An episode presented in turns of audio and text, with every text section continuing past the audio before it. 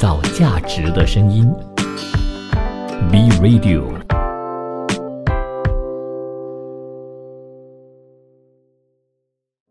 国际局势、财经重点、商业议题，深入浅出，全面探讨国际经济一二三。二月二十三号星期四，欢迎收听国际经济一二三，我是晋川。我是康欣。中国政府呢，之前不是在打击很多的行业吗？包括说补教行业啦，再来就是打电动电动的这个玩意儿。因为呢，就希望说，呃，当地的这些母亲呢，不会或者父母亲不会有太大的压力，不会让他们感觉到害怕要成家之类的。现在呢，可能他们觉得这个效果没有很好哈，现在又推出了另外一个举措，就是要打击天价彩礼。主呃，主要就是因为过中国过去呢，去年呢，出现了六十一年来首次的。人口负增长，而且结婚人数、结婚率也逐年下降，他们就面临人口危机。多地政府呢，近来不断的催婚啊，包括湖北省啦、南京市啦、天津市等等呢，纷纷就宣布延长他们的婚假，最长可以休十八天呢。那除了这次我们说到这个结婚方面的这个相关的政策之外，其实我们也知道嘛，中国过去为了控制人口的增长，他们就控制生育，只能一胎。可是过后呢，发现人口负增长了，就二胎可以三胎。而现在呢，为什么他们会这么做？原来他们发现，让年轻人对婚姻为之却步的，其实是高价甚至是天价彩礼的现象。而各地呢，也开展了不收也不送、移风易俗的大整顿。多个地方政府日前相继公布治理高价彩礼问题的阶段性成效。比如说，在甘肃省定西市，去年六月就展开了治理高价彩礼的行动，限制婚嫁礼金不得超过人民币五万元，城区和农村举办婚事酒席呢都不可以超过二十桌等等。那截至目前，当地出价方的彩礼呢，平均是四万九千元，相比起这个行动之前呢，下降了百分之十点九，才少了一千块钱呢。四川省。凉山州委宣传部就表示，自去年五月呢推行凉山彝族自治州移风易俗条例之后呢，全个州啊一共是报备了九百九十一宗的婚嫁事宜，当中制止了五百二十八宗十万元以上的彩礼，涉额就达到七千零一十万元，初步形成民众呢不愿收也不愿送的一个风气了。在河北省的河间市呢，当局就表示，在二零二一年四月以来，一共办理了四千七百二十六对的夫妇登记结婚，其中零。彩礼以及低彩礼呢，占了百分之八十八，哎，所以每桩的婚事花费呢，相较改革之前是平均减少了七万至十五万元，是每一桩哦。那当局呢，抑制高价彩礼的方法包括了加强媒人自律管理啦，建立未婚大龄青年数据库，借此推行线上的婚恋服务和线下的联谊交友等等。其实的确，我们之前看到一些新闻呢，也说啊，有一些男生呢，他们最后没有娶那个女生，是因为对方的父母呢开了天。价的，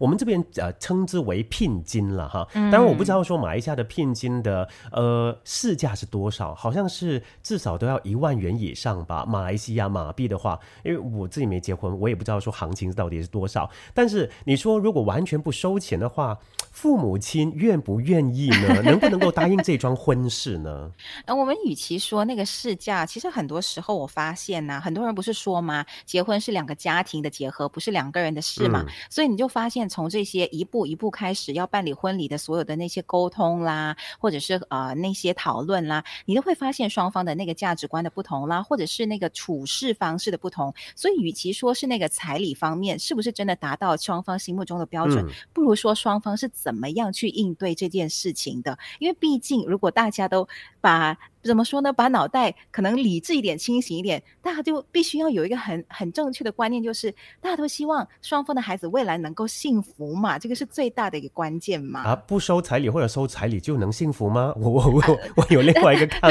法，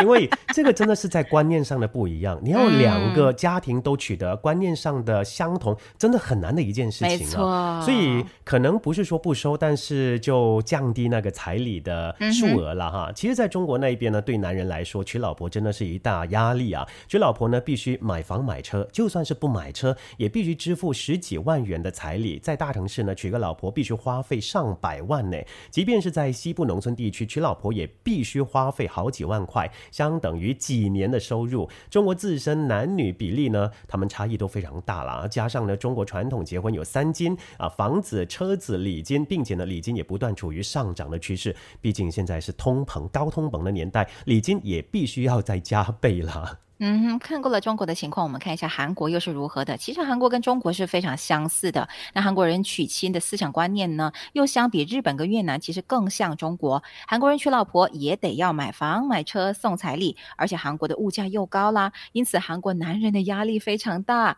在韩国结婚呢，一般需要五十到一百五十万不等的结婚费用，而当中大部分用来买房或者买车。根据调查，百分之六十五的韩国子女认为，由父母来承担这笔费用是理所。所当然的，所以刚刚我们聊到了是男生的压力，后来现在转嫁到了是父母 双方的压力。日本呢则稍微不一样，因为日本人结婚是不与房子和车子挂钩。不过呢，在日本呢，一对新人举办婚礼的费用非常的昂贵耶。新人举办婚礼的平均费用呢，已经是增加到三百五十三万日元，折合大约是八点九万元人民币。至于印度呢，他们传统习俗认为，新娘嫁妆当中黄金越多的话呢，婚后生活越富足，因此新郎一定。会想很多办法去啊，就是新郎啊，就索要这个黄金。有时候呢，女方为了婚礼呢，也会砸锅卖铁来凑这个嫁妆的。印度人结婚是更加注重面子啊，当中呢，印度比较好的家庭结婚新娘的嫁妆呢，需要花费大约七十万元人民币啊。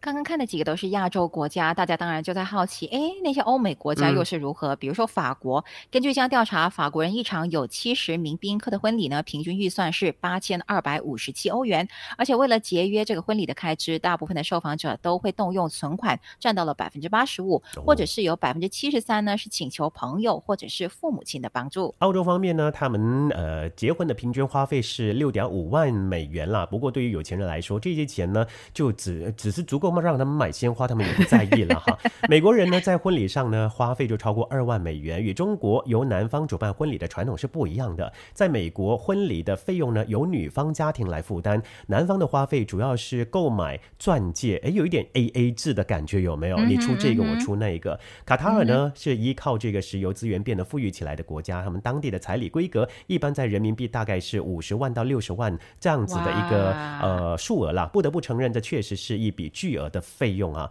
那结婚真的要用很多钱啊！如果还没有准备好的话呢，真的还是要三思一下。创造价值的声音，B Radio。新趋势，新商机，新兴商业模式。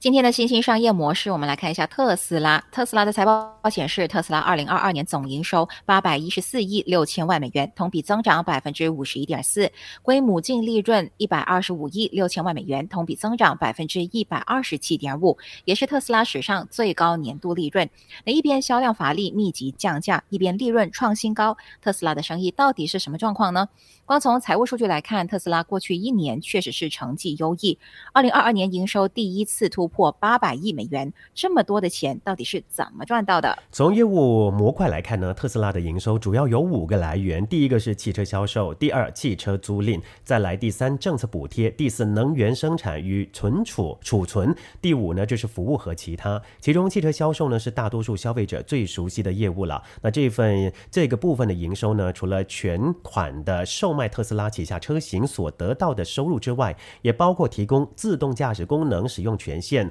网络连接、免费超级充电项目以及无线软件更新等等所得到的收入。而汽车租赁的营收呢，则主要就是包括了通过分期付款出售各种车型所带来的收入。政策补贴指的是特斯拉作为新能源公司会得到各政府各种形式的积分补贴支持。特斯拉会把这些多余的积分呐售卖给那些积分不足、需要更多碳排放量的传统燃油车厂商，并由此获得额外的收入。能源板块营收主要是来自生产储能电池、销售太阳能系统等业务。而服务及其他的营收呢，包括了保修期外的售后维修服务以及零部件、付费超级充电、二手车的售卖，还有周边商品以及保保险的收入。特斯拉能源业务的营收增速已经是超过了汽车业务，能源生产及储存板块的业务呢增长迅速。二零二二年第四季度呢同比增长超过了百分之九十。不过被专门提出来表扬的能源板块，目前在特斯拉的总营收体量当中只占了百分之五点三九。二零二二年。第四季度的数据了哈，而汽车销售业务呢，占了特斯拉营收总量的百八成以上。说白了，让特斯拉赚钱的主要还是卖车。尽管是以年份作为单位，特斯拉每一年的毛利率依然是呈上升的趋势。但是细看特斯拉二零二二年每个季度的毛利率呢，从第一季度最高的百分之二十九点一，跌落到第四季度的百分之二十三点八，相当于每卖出一百元就少赚了五点三元。如果只看特斯拉赚钱核心的汽车业务，毛利率降了七个百分点。不过特斯拉整体收入却在上升，这与特斯拉在第四季度大幅降价有一定的关系。每卖出一辆车，能赚到的利润更少了，但是因为降价带来了更高的销量，整体来算呢，还是赚到了更多的钱。比起其他的车企哦，特斯拉一直以来呢都以高毛利率见长。一方面呢，特斯拉在成本控制上，从设计到生产都做到了极致的简单。特斯拉能够从五六年前的产能地狱中涅槃重生，呃，要。多少呢？要归功于马斯克一直以来对于量产制造的重视。另一方面呢，特斯拉出身呢就自带创新前沿的品牌形象，更有创始人马斯克带来的巨大流量加持。一直以来呢，拥有比较高的品牌溢价，这让他有拥有呢更大的价格调整空间。可以说，用降价来换销量，就是特斯拉如今保证自己赚钱能力的武器了。在去年十月二十四号之前，特斯拉已经将近一年零三个月没有降价了。相反，在这之前，特斯拉一共有上啊向上调价八次。在九月、十月份的价格调整之前，特斯拉平均的提车时长已经回落到一个月左右。而十月开始连续降价之后，虽然销量上升，但是平均的等候时间依然在缩短。直到二零二二年十二月份，官网显示最快一个星期就能提车。之前因为订单积压量的迅速清空，有不少的行业观察者分析，特斯拉上海工厂的产能已经供大于需。十月份至今呢，降价了两次，最高降幅为三点七万以及四点八万，并且呢，接连推出了多种优惠促销手段，也从侧面佐证了供需失衡的观点。当然，二零二三年特斯拉还能够再降价。自特斯拉车型上市售卖以来，汽车业务毛利率从没从来没有跌破百分之二十。在情势所逼之下呢，特斯拉能够切入以挽回。市占率的利润呢，并不容小觑。毕竟啊，因为抢占了新能源市场的先机，特斯拉从一开始就被定位成一个相对高端、更有科技感和未来感的品牌，溢价也理所当然了。而最初的几年，特斯拉无论是技术还是设计，也确实占据了行业绝对的领先地位。但是，二零二三年的新能源车市场竞争的激烈已经今非昔比，新的势力不断洗牌，传统燃油车陆续进场，互联网大厂深耕智能驾驶，而如今的消费者正在逐渐失去非特斯拉不可。这个理由，这样的竞争格局也反映在了销量上面。二零二二年，特斯拉全球交付量一百三十一万，远低于比亚迪的一百八十六万辆。但是去年底到一月的优惠促销呢，确实有了比较明显的效果。就在十月降价以后呢，十一月份特斯拉市占率从百分之三点一回升到了百分之十点四五。虽然十二月的市占率呢回落到百分之六点五六，但是一月份的新一波降价刺激之下，市占率达到了百分之十六点一八。不过频繁降价。对品牌带来的伤害呢，也非常的明显。根据报道，广州一家二手车市场门口就竖起了不收特斯拉的大幅标语啊。呃，负责人就解释了，受到近期特斯拉两次调价的一个影响，收特斯拉的同行基本上呢，一辆车平均呢就要亏损三万到四万呢。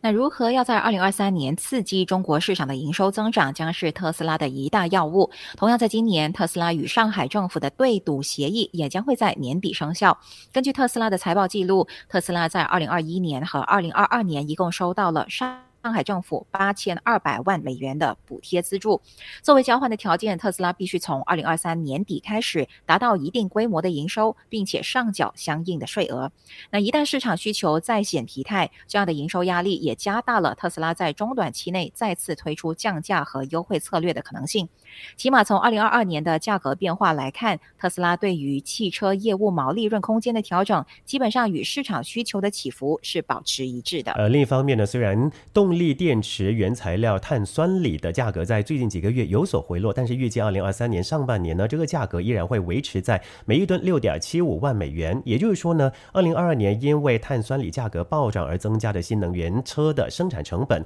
在二零二三年上半年依然会持续的挤压新能源车。企的利润空间，创造价值的声音，B Radio，聆听世界的声音观察全球的变化。世界七十二小时首先，我们来关注印尼央行发布的数据。该行新建商品住宅销售价格调查调查 （SHPR） 结果表明，一级市场的住宅销售价格呢，一直到二零二二年第四季度呢，继续的上涨。二零二二年第四季度的住宅物价物业价格指数呢 （IHPR） 同比增长百分之二，高于上个季度的百分之一点九四。IHPR 的增长呢，主要发生在中型房屋，增幅为百分之三点二二，高于二零二二年第三季度的百分之二点。九二，小型房屋的价格指数也上涨，增幅为百分之二点零八，高于二零二二年第三季度的百分之一点九六。与此同时，大型房屋的价格录得百分之一点四三的上涨，与上个季度的百分之一点四八的价格涨幅相比，略有放缓。至于在空间上，二零二二年第四季度最高的价格指数呢，加速增长发生在巴里、巴板、啊巴旦岛以及巨港等等城市。销售方面，调查结果显示，二零二二年第四季度一手。市场住宅销售将会放缓。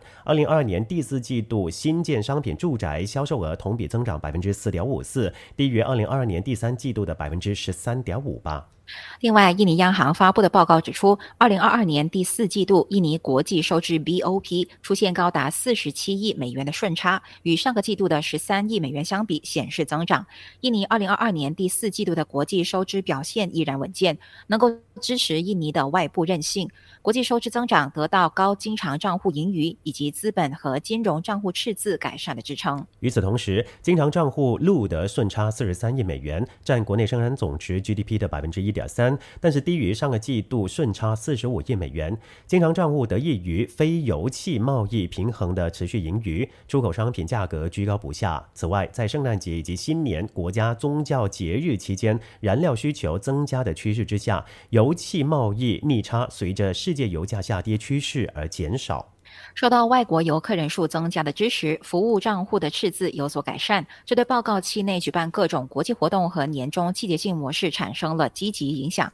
此外，政府补助收入增加，推动二次收入账户盈余上升，也支持经常账户实现盈余。同时，由于向外国投资者支付的投资收益随着经济周期和利率上升的趋势而增加，因此初次收入账户逆差也增加。资本和金融账户的逆差从二零二二年第三季度的五十五亿美元，占 GDP 的百分之一点六，在第四季度降至四亿美元，占 GDP 的百分之零点一。随着二零二二年第四季度中期开始流入国内政府证券 SBN 市场，证券投资净流出带来的压力也逐渐的缓解。此外，其他投资交易的逆差有所减少，部分原因在于偿还外债的义务增加情况之下撤回私募。换个焦点，人才外流一直是马来西亚面对的问题。人力资源部副部长穆斯达法说，职场绩效录取制度是马来西亚人选择移民和出国工作的三大原因之一，这是马来西亚职场社会不公的一部分。专业人士显然因为需要利用关系进行职业发展而感到沮丧。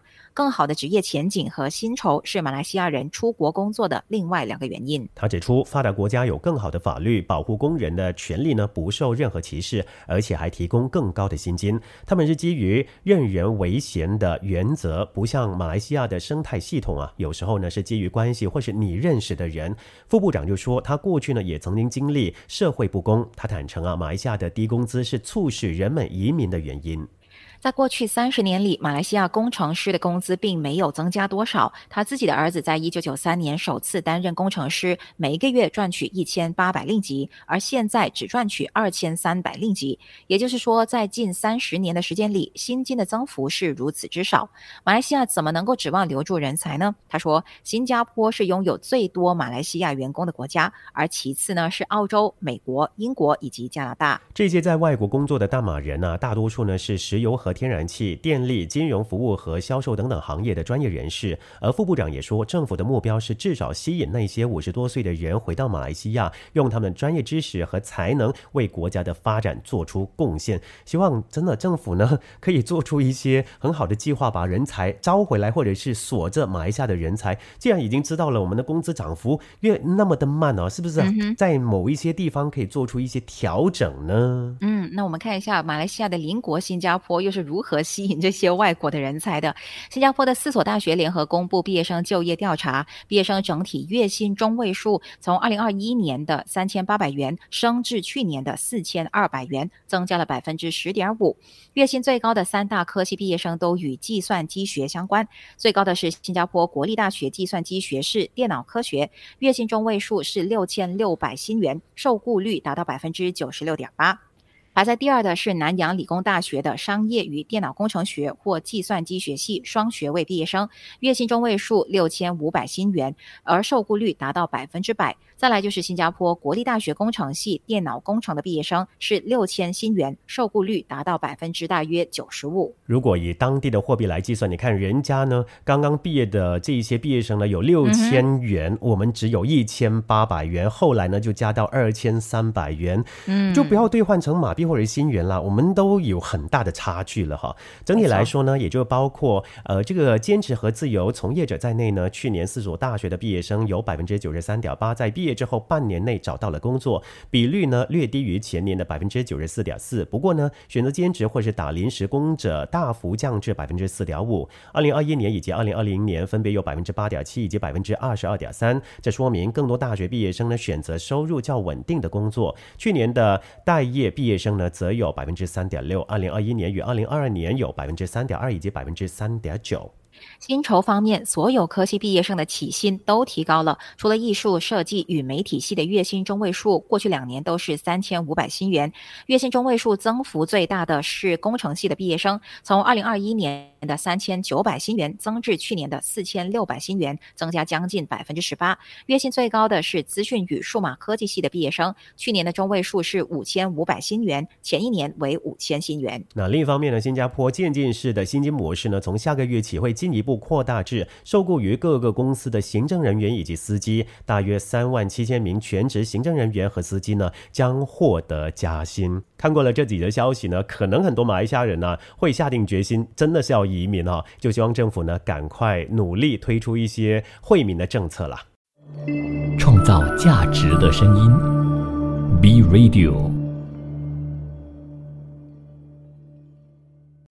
下来，我们关注今天的国际新闻。俄罗斯联邦国家统计局公布的初步统计数据显示，俄罗斯2022年的国内生产总值 GDP 减少了百分之二点一，按现行价格计算的 GDP 总量达到一百五十一兆四千五百五十六亿卢布。而这次公布的数据要好于俄罗斯经济发展部和俄罗斯央行之前对俄罗斯2022年 GDP 下降百分之二点九和百分之二点五的预测。去年俄罗斯经济面对前所未有的大规规模西方制裁，该国金融部门起初做出较为消极的预期。俄罗斯央行在二零二二年四月份曾经预测该国经济当年将会萎缩百分之八到百分之十，而俄罗斯经济发展部呢则预测 GDP 将会减少百分之七点八。事实上，俄罗斯经济的实际降幅低于这些部门的最初预期，因此在秋季，金融部门呢将预测值向比较乐观的方向进行了修正。央行就认为，俄罗斯二零二三年 GDP 将有可能减少。到百分之一，或者是增加百分之一，而此前俄罗斯经济发展部预测将同比下降百分之零点八。俄罗斯总统普京二十一号表示，西方想要利用制裁摧毁俄罗斯的经济，反倒引发了能源危机和物价飞涨。俄罗斯经济却比外界想象来的强劲。国际货币基金组织 IMF 估计，规模达到二兆一千亿美元的俄罗斯经济，今年渴望扩张百分之零点三，成长率远远逊于大陆和印度，但是已经比开战呃初期预期的强得多。普京表示，俄罗斯竭尽所能避免战争，但是有西方支援的乌克兰一直计划攻打克里米亚。基辅政权和西方统治者将乌克兰人民当作人质，当局者在政治、军事和经济层面占领乌克兰。俄罗斯攻打乌克兰即将届满一年了。美国总统拜登二十号就意外出访乌克兰，俄罗斯总统普京呢随即在第二天发表演说，誓言继续出兵。普京指控以美国为首的北约误以为能够打败俄罗斯，为冲突火上加加油。普京呢向俄罗斯政界和军事精英表示，俄罗斯将会审慎地解决眼前的艰。困任务，周边乌克兰至少是一九九一年苏联垮台以来克里姆林宫最大的赌注，同时也是拜登等等西方领袖的豪赌。俄乌冲突不单只是给交战的双方造成难以估量的损失，也深刻影响了其他地区人民的生活，包括了距离乌克兰只有一千五百多公里的德国。德国工商协会 DIHK 起草的一份经济分析报告指出，到二零二三年底，俄乌冲突已经使得每名德国公民的财富减少了二千欧元。从冲突开始一直到二零二三年底，德国的国内生产总值可能总共损失大约百分之四，这意味着产生的收入减少了大约一千六百亿欧元，相当于人均减少大约二千欧元。这个结果清楚地反映在企业的资产负债表当中，许多公司都注意到了天然气和电力成本的急剧增加，这对非常多的企业造成沉重的损失，因为企业的经营很大程度上呢依赖于可负担得起的能源。与许多其他国家相比，工业在德国的经济中占据着更高的比重，而能源密集型的企业是该领域的重要组成部分。这就是德国公司受俄乌冲突的影响如此严重的原因。因此，德国2023年和2024年的增长前景也将会继续低于许多其他的国家。居高不下的能源价格被认为是德国越来越明显的区位劣势。目前，德国天然气的价格已经稳定在比美国高出三到四倍的水平。德国中小型企业的用电成本据说是邻国法国的四倍。与德国出于环保目的逐步弃用核能的路线不同，法国呢依然是谨慎地保持着对核电的依赖。德国经济研究所所长弗拉茨彻呢就表示，俄乌冲突以及由此带来的能源价格激增，使得德国在二零二二年损失了将近百分之二点五，或是一千亿欧元的经济产出。这个统计虽然和德国工商协会有所出入，但是德国经济研究所做出了同样消极的预测。弗拉茨彻说，俄乌局势给德国的经济带来的损失，在接下来的几年内还会继续增加。他表示，由于德国更加依赖俄罗斯的能源，能源密集型的产业比例高，而且极度依赖出口和全球供应链，因此德国经济受危机的影响更为明显。与其他国家相比啊，更高更高的能源价格在未来十年内呢，依然将是德国一个明显的竞争劣势。为此，德国唯有通过更加努力的提高创新力和生产力，才有望弥补这一点。如果真的如专家所言，俄乌冲突对德国的负面影响可能远远超过人们的想象，很多人都。以为啊，能源危机只是战争带给德国的短时间的阵痛。在过去一年的时间里，通过积极寻找新的供应商、建设液化天然气码头等措施，德国给人一种已经走出能源阴霾的印象。要说这个困局还将会持续十年之久，恐。怕令人难以接受。对于俄乌冲突给该国经济带来的后果，德国政府不可能不心知肚明。尽管如此，德国依然更进一步地将自己拖入泥潭之中。在一众西方国家中，德国出尽风头，成为少数明确向乌克兰提供多辆主战坦克的国家之一。另一方面，德国央行发布月度报告就表示，德国经济在新的一年开局疲软，预计2023年第一季度德国经济产出可能低于上一个季度。经济学家指出，德国能源供应的紧张局势。和相关不确定性呢，已经是显著的缓解。例如，德国政府实施的天然气和电力价格刹车机制，降低了私人家庭以及公司能源成本，投资和工业生产呢，也将从中受惠。德国工业生产在二零二二年十二月大幅下滑之后，二零二三年初也呈现出低迷的状态。此外，德国的出口受到全球需求疲软的抑制，私人消费受到通货膨胀的影响，家庭购买力正在降低，而且建筑业的势头正在降温。德国央行预测，随着时间的推移，德国经济可能会再次缓慢的好转，但是目前还没有出现显著的改善。今年德国经济增长可能依然会略微好于2022年12月预测的经济萎缩百分之零点五。高盛经济学家将欧洲央行终端利率的预期呢上调到百分之三点五，理由就是预计包括欧洲央行执委，也就是施纳贝尔在内的政策制定者的立场将会更加的强硬，并且表示欧洲央行五月份加息五十个基点。依然是有可能，但是目前认为加息二十五个基点的可能性更加的大。而目前呢，欧洲央行存款利率为百分之二点五。那最新的消息，我们看到欧洲央行行长拉加德就说，该央行呢打算在三月份加息五十个基点。看来接下来的这个人民的日子呢，还是不会过得非常的好。我们休息一下，下个小时回来有亚洲财经资汇报，创造价值的声音，B Radio。追踪亚洲市场趋势，紧随全球经济脉动。亚洲财经资汇报。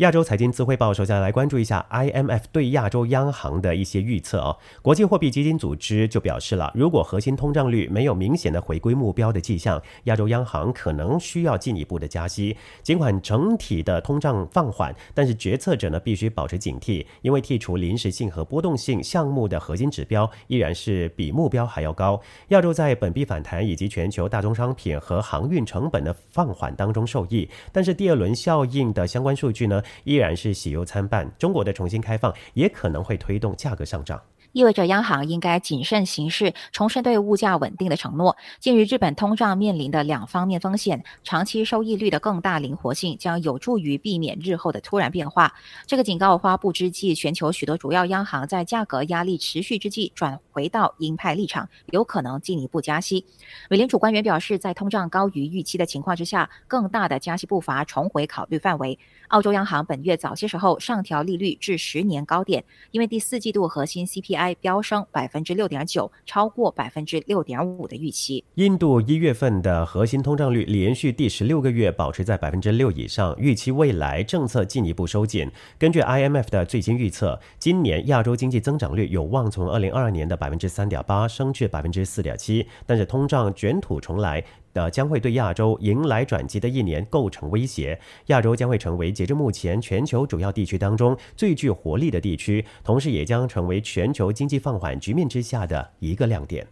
换个焦点，美国调查公司的统计显示，一月份亚洲发往美国的海上集装箱运输量为一百四十二万七千七百九十六个，按二十英尺集装箱计算，同比减少百分之十七，降幅相比于二零二二年十二月的百分之二十三有所收窄。数据可能反映了在美国表现坚挺的零售动向，但是也有人指出，美国零售市场库存过剩，货运是否会恢复难以预料。这是二零二二年七月以来运输量呢首次转。为降幅收窄的改善方面，啊，一月份呢，美国的零售销售额环比增加百分之三，是三个月来首次出现正增长。从主要货物的同比减幅来看，玩具和体育用品为百分之三十四，服装百分之二十五。二零二二年十月以后，玩具和体育用品下滑四成以上，服装下滑三成以上，处于啊这个低迷的状态。从二零二二年十月到十二月的美国国内生产总值增长率来看，企业库存投资带来的推高效果十分的明显。见。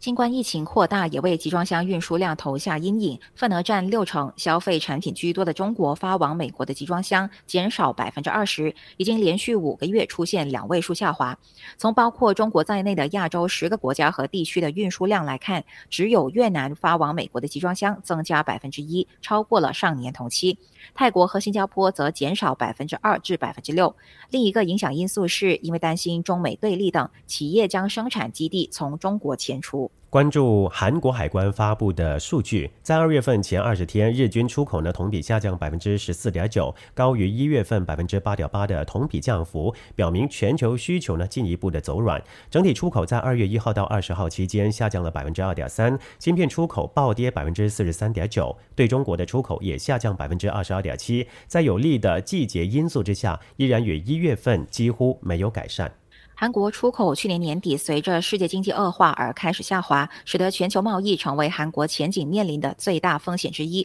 除了乌克兰战争和央行收紧政策外，半导体需求下滑也给韩国制造商带来了更多的困扰。二月一号到二十号的贸易逆差达到六十亿美元，低于上个月同期的一百亿美元。韩国一月份录得有史以来最大单月贸易逆差，决策者预计出口要到今年下半年才会反弹。邻国日本最新的企业调查显示，二月份的制造业景气以三十个月以来最快速度的萎缩，反映全球第三大经济体正在面临需求低迷，而且难以抑制成本的压力。自分银行日本制造业采购经理人指数 PMI 二月初值经季节调整以后下滑至四十七点四，低于一月份的四十八点九中值。这项 PMI 数据已经连续四个月低于荣枯分界水平五十，更是二零二零年八月下探至四十七点二以来。的最低。根据指数细项，日本的工厂产出与新订单已经连续第八个月下滑，下滑的速度也比一月份更高、更快。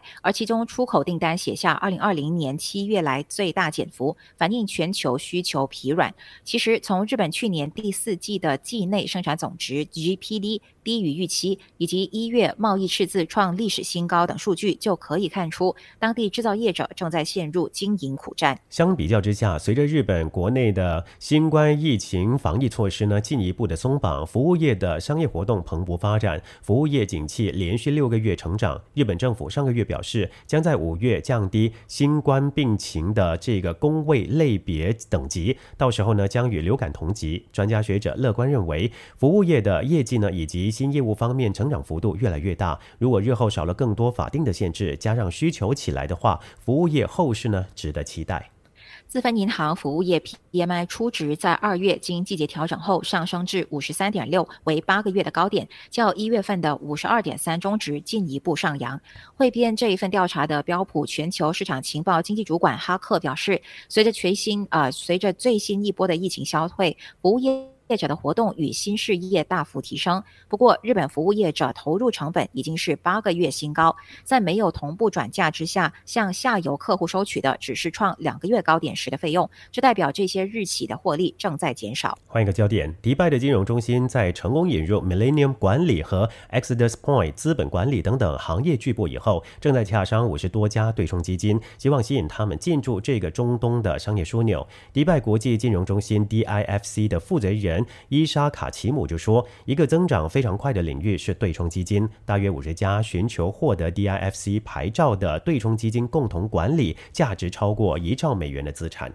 迪拜正在逐渐受到对冲基金交易员的青睐，因为迪拜的经商便利、免税地位和作为全球旅游中心的吸引力，对于在北美和亚洲进行全球投资的投资组合经理来说，迪拜所在的时区也比较友善。自2020年获得牌照以来，Millennium 已经将该市的员工增加到大约三十人，而 Exodus Point 资本管理是全球最大的多策略对冲基金之一，六月份在迪拜的国际金融中心成功注册。创造价值的声音，B Radio。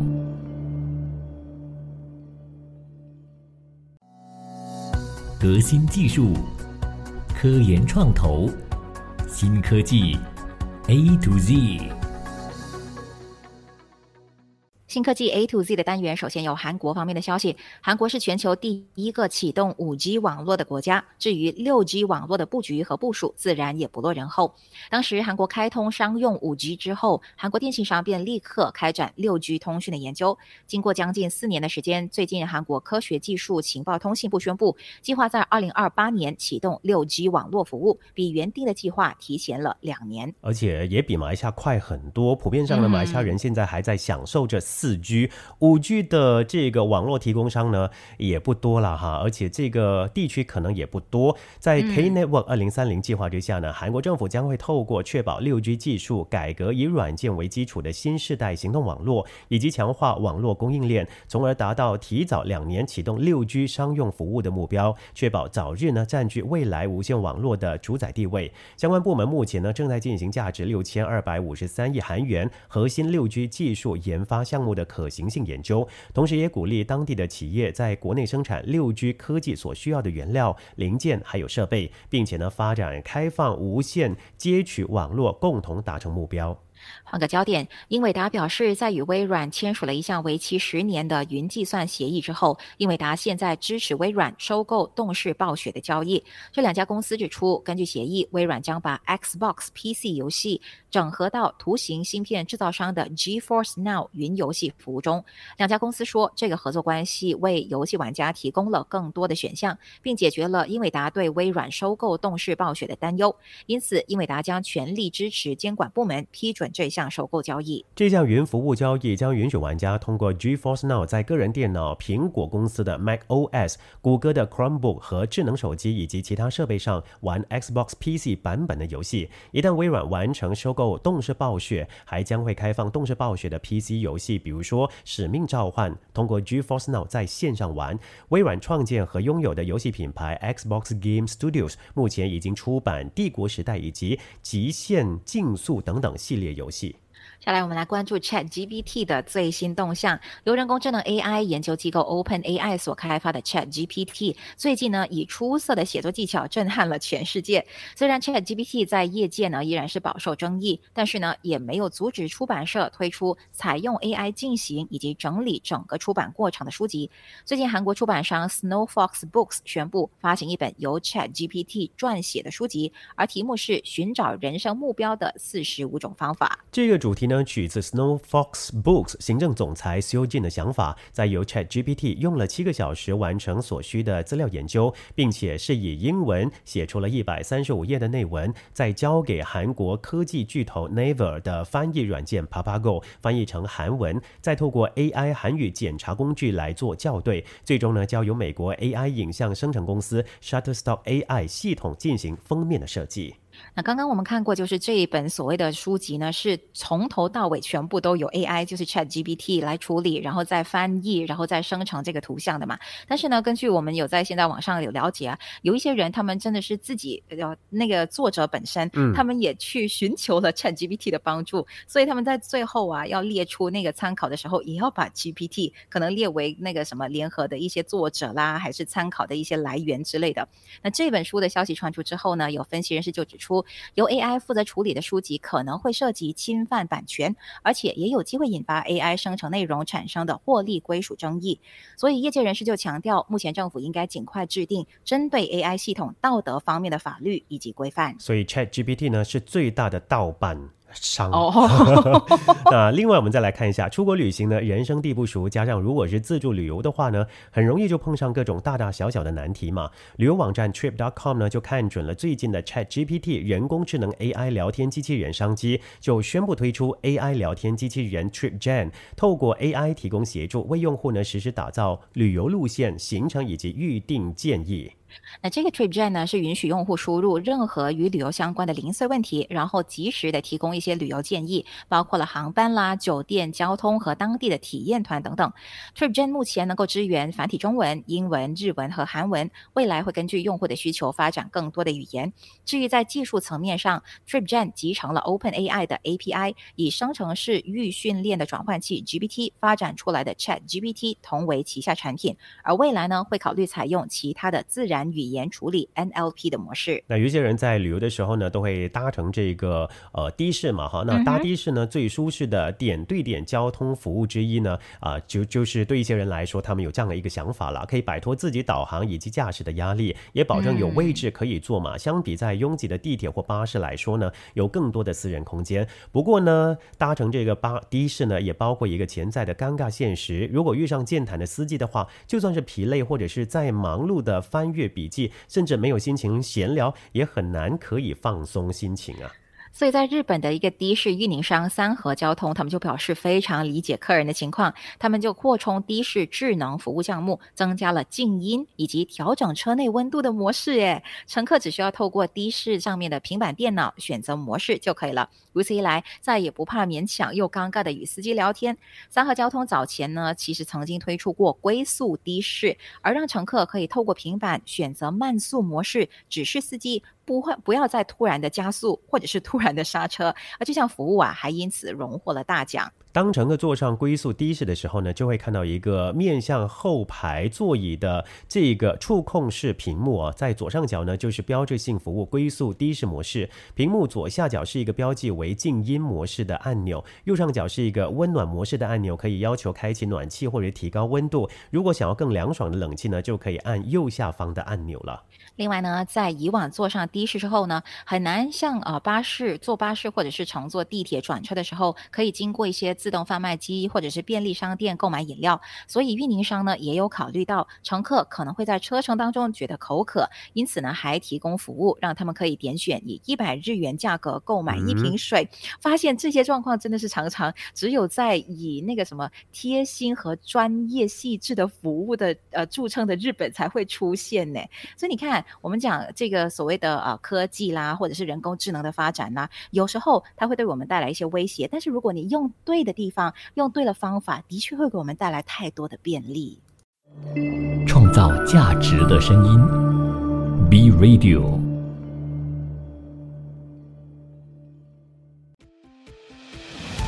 多听，多想，多面看。新闻知多点。今天第一段的新闻之多点，我们来聊聊每周工作四天，它的这个试验的结果到底如何？全球最大每周工作四天的试验计划就显示，多数参与试验的英国企业呢，现在还不会重返每周五天的工作制。十家企业当中有超过九家将会继续的采用这种弹性的运作方式，还有三分之一啊打算永久的实施周休三天的做法。这项试验呢，包含六十一家组织，大约二千九百名员工，产业呢就涵盖了教育、顾问业者到银。行行 IT、零售还有人力组织，而员工呢自愿参与，从去年六月到十二月缩短每个星期工作天数的计划。根据公布的数据，只有三家组织企业决定暂停这个试验，有两家依然在考虑缩短他们的工时，而其余的企业呢，则是因为营收上升了，员工的流动率下降了，以及员工的倦勤程度降低了。他们相信一周工作四天而不是五天将会是一个新的常态。而这场为期六个月的试验是由非营利组织 Four Day Week Global、英国智库 Autonomy、波士顿学院、剑桥与牛津大学的研究人员一起筹办的。研究人员希望让每个星期工工作四天成为新的常态设定，以百分之八十的工时呢换取百分之百的薪酬，并且换取交出百分之百工作产量的承诺。参与试验的企业呢，采取各种方式达成每个星期工作四天，包括了星期五休假，也有公司让员工弹性做满百分之八十的工时。结果显示，这些企业在试验期间的营收比前一年同期平均都成长超过三分之一，而离职的人数呢大幅度的减少。百分之四十的员工表示压力减轻了，将近百分之七十五的员工表示倦勤感减少了。那此外，员工也比较能够在生活和工作之间取得平衡。英国进行这项研究的时机呢值得注意，这个时机呢是正值艰困的经济环境冲击许多英国企业，包括了通胀飙高、政治不稳定与英国脱欧的影响。等等，在这样的时机实施缩工减时的这个啊缩减工时的计划，通常被视为疑虑重重。该研究的第一研究者，也就波士顿学院经济与社会学家舒尔就说，他原本以为啊企业实施每个星期工作四天会很困难，结果呢并非如此。哎，他的研究长期以来就发现，每个星期工作五天制不再符合现代员工的生活形态与信念，尤其是必须照顾家庭的人士。不过呢，怀疑论人的呃这些人呢就指出。了，这些试验者呢是自我选择的，所以呢比较不太可能离职。其他疑虑就包括，一旦把这种制度呢修订为永久制，生产力可能会恶化。然而，这份英国的数据呢佐证了在美国、爱尔兰以及澳洲企业去年十二月公布的小规模试验结果。而这些研究也显示，营收和员工生产力等值成长，而且呢缺勤率和流动率都出现了下滑。那除了缩短工时之外呢，疫情也同时催生了在家工作或者是远距离工作这样的工作新常态。疫情结束，面对经济低迷，雇主讨好劳工的时代已经结束，越来越多企业开始召回员工。但是，一项调查发现，依然有高达三成的员工继续远距离工作，远高于疫情之前的比例。经济学家认为，经济低迷反而会更加促成远距离工作。不只是员工开心，企业也可以省钱。但是这种转变的代价呢，很可能是整个美国的国家经济。美国在疫情期间超过了六成的人在家工作，而今年一月呢，WFH Research 调查就发现，目前在家工作比例依然是达到三成，远高于疫情之前的百分之四点七。特别是大城市，比如说纽约和华盛顿特区，坚持远距离工作的员工呢就将近百分之五十。另外百分之二十八点二的人正在混合工作，因为还是有很多人呢没有回到办办。公室，美国是大城市的办公大楼还有一半是空的。纽约呢，整个都会区百分之四十八点六的办公桌依然是空置，而芝加哥和休斯顿的空置率呢，分别为百分之五十点七以及百分之六十一。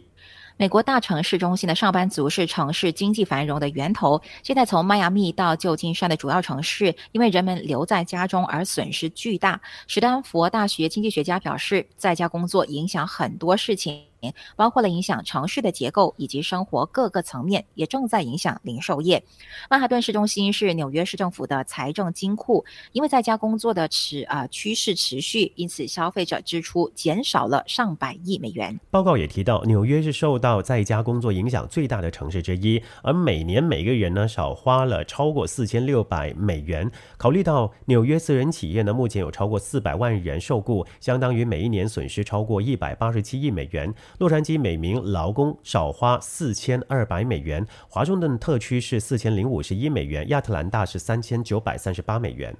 在家工作对劳工而言是一种禁锢的解除，让人们有更多生活、工作上的自主权。波士顿东北大学商学院管理学及啊执行教授认为，越来越多的证据指向人们在家工作的时候确实工作的很好，并不是每个人在办公时啊办公室的时候都在努力工作。而麦肯锡去年询问一万二千名求职者寻找新工作的原因时，弹性工作仅次于更高的薪水和更好的发展机会。经过三年的疫情考验。企业也逐渐意识到。员工不在现场工作，并不会影响生产力，甚至还有很多的好处，包括了增加员工的幸福度与忠诚度，并且缓和通膨时代薪资增长的压力。经济低迷时期会让远距离工作更有吸引力。美国求职网站 ZipRecruiter 进行的一项调查显示，求职者平均表示，他们愿意接受百分之十四的减薪才能远距离工作。报告指出，企业提供远距离工作将会在两年内减少百分之二薪资支出。因此，经济学家认为，经济低迷时。时期可能让远距离工作更有粘性哦。那远距离工作呢，不是一种被用作紧张劳动力市场中的一种福利，也不会在劳动力市场疲软的时候消失。但是，虽然待在家里工作的效率更高，劳工幸福感更高，但是远距离工作代表消费者在城市的支出更少，以及更少使用大众交通运输系统，而最终呢，会为新的工作模式付出代价的，可能不是企业，而是美国的经济。那经常，我最近发现呢，除了工作的这个新常态，所谓新常态之外，我们逐渐已经恢复到了呃，过去很多不能，过去两三年不能做的事情，现在都开始能做了嘛。可是呢，它与其说是一个新的常态，我发现更让人困惑。的包括这些呃，那怎么说呃呃，雇主啊还是雇员呢？是我们很难抓到一个常态，因为大家还没有真正的变成一个习惯的模式，所以很多东西呢相对来说更加难去预测跟计划。所以接下来呢，其实疫情教会我们的是，除了所谓要区别啊何谓是旧常态，何谓是新常态之位呢，可能更多的是教会我们在生活当中的弹性。不管是出现了什么样的变化，我们都必须要为这些变化而做好准备。创造价值的声音，be Radio。新闻之多点第二个部分，我们来聊聊经济不着陆这个论调。接着，二零二二年的经济衰退预期在今年初给软着陆论调呢让出了位置，而目前崛起的是不着陆这个论调。提出硬着陆的人士呢是明显减少的。那摩根大通在写给客户的报告中，针对美国经济预期的三个分类表示，虽然存在将市场心理简单化的倾向，但是可能将会持续影响二零二三年上半年的交易模式。乐观预期加强是因为进入二月之后呢，就业数据以及零售业销售额等等强劲的经济指标相继的出现。继十四号的消费者物价指数 CPI 之后，十六号呢发布的生产者物价指数 PPI 也印证了通货膨胀的根深蒂固。在债券市场对美国联邦储备委员会 FRB 加强货币紧缩的警惕加强。另一方面呢，股市相对保持了坚挺。花旗集团根据经济指标预期和实际的偏离情况而计算的美国经济意外指数提高。如果除去截至二零二二年下半年的股价下跌局面，该指数与股市的联动性基本上一直提高。美国主要企业在二零二二年十月至十二月的财报啊发表进入尾声，整体似乎时隔大约两年出现利润下降。而市场关注的不只是数字。高盛表示，在罗素三千指数的成分股中，财报说明会上提及经济衰退的企业比例只有百分之十二，与之前的大约四成相比大幅下降。美国 Visa 公司通过信用卡的使用情况来了解消费者动向的详情。该公司首席财务官在一月份的财报说明会上就说，业务趋稳啊，趋势稳定的令人惊讶，显示出维持不会出现经济衰退这个前提的想法。经济指标和经营者的信心叠加，带来了市场的不着陆论调。不过呢，不着陆的定义并不清晰，含义因人而异，往往以和金凤花姑娘相同的含义使用。经济本来就是有周期的，有声音表示，只不过是软着陆论调的效仿。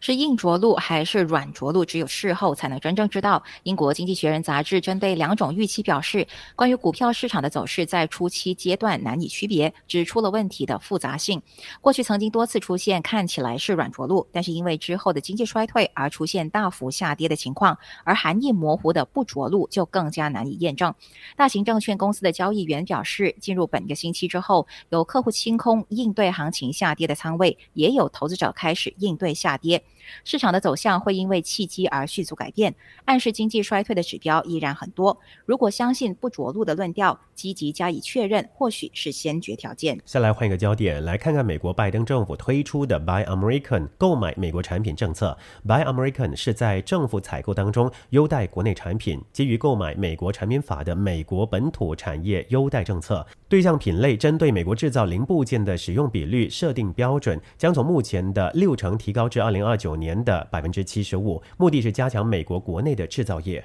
最新公布的是针对纯电动汽车 EV 充电器和基础设施的原材料优先使用美国造的新规。如果美国一味的加强贸易保护主义，坚持本国优先，与欧洲、日本和韩国等同盟国的呃摩擦将会随之加强。为了对抗中国而形成的团结态势，有可能会动摇。美国政府要求纯电动汽车充电器在二零二四年七月之前满足制成品的 Buy American 的条件。美国政府呢将会推荐提供补贴，在全美国呢。建设纯电动汽车充电网的计划，如果企业要享受补贴呢，就必须符合优先使用美国产品的标准。从日本企业来看，松下控股和尼吉康等等正在开展纯电动汽车充电器业务。不过呢，两家企业主要是面向日本，并没有在美国等等海外拓展业务。今后呢，可能暂时不会受到美国新规的影响。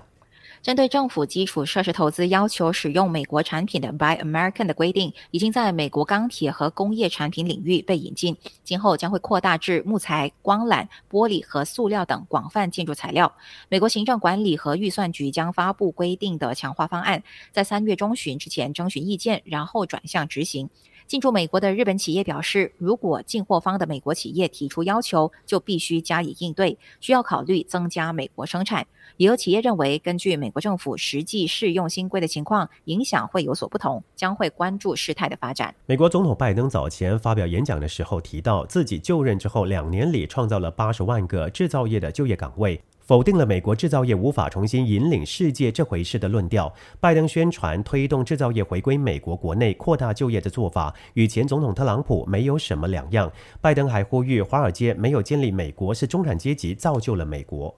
拜登转向本国优先，是因为已将宣布再次参加二零二四年总统大选提上议事日程。传统工业衰退的铁锈地带是每一次选举都会影响胜负的摇摆州，低收入劳动者很多。特朗普前政权也将 Buy Americans 作为招牌政策，成功赢得了这些选民。拜登政权希望以同样的宣传从特朗普阵营夺回支持者。美国转向贸易保护主义，还将对同盟国的团结造成负面影响。拜登政权通过的美国支出和收入法将向在北美生产的纯电动汽车提供税收优惠。日欧韩就表示，这样的话呢，企业将把生产基地转移到美国，一直通过首脑会谈等等，要求美国对政策做出修正。拜登去年底提出了同意修改的方针，但是美国政府并未提出具体政策。作为重要支持基础的工会，对修改呃政策提出反对。美国财政部计划三月发布修改后的方针，但是美国卡托研究所的林西科姆表示，根据方针的不同，有可能成为将日本等的纯电动汽车在事实上从美国市场排除出去的措施。即使回应日欧韩的要求，成为公平对待该地区纯电动汽车的方针落实也存在阻碍。美国财政部部长耶伦就暗示，呃，这个修改之际呢，与同盟国签署协定的可能性。美国国内有很多观点认为，美国政府正在探索无需国会审议的协定，这是因为在野党和共和。在野党共和党啊，在众议院占多数派，难以指望法案通过。美国彼得森国际经济研究所的高级研究员，也就是霍夫鲍尔指出，呃，只是凭这个财政部新规改变巨额资金流动规则之际的问题，有可能被司法认定为法律并未认可的范围之外的行政权使行使。欧盟对于拜登政权迟迟未做出反应而感到焦虑，正在扩大啊讨论扩大补贴的对抗措施。详细制度的方案将会在三月敲定。感谢你收听今天的节目，我是晋川，我是康欣，我们再会。创造价值的声音，B Radio。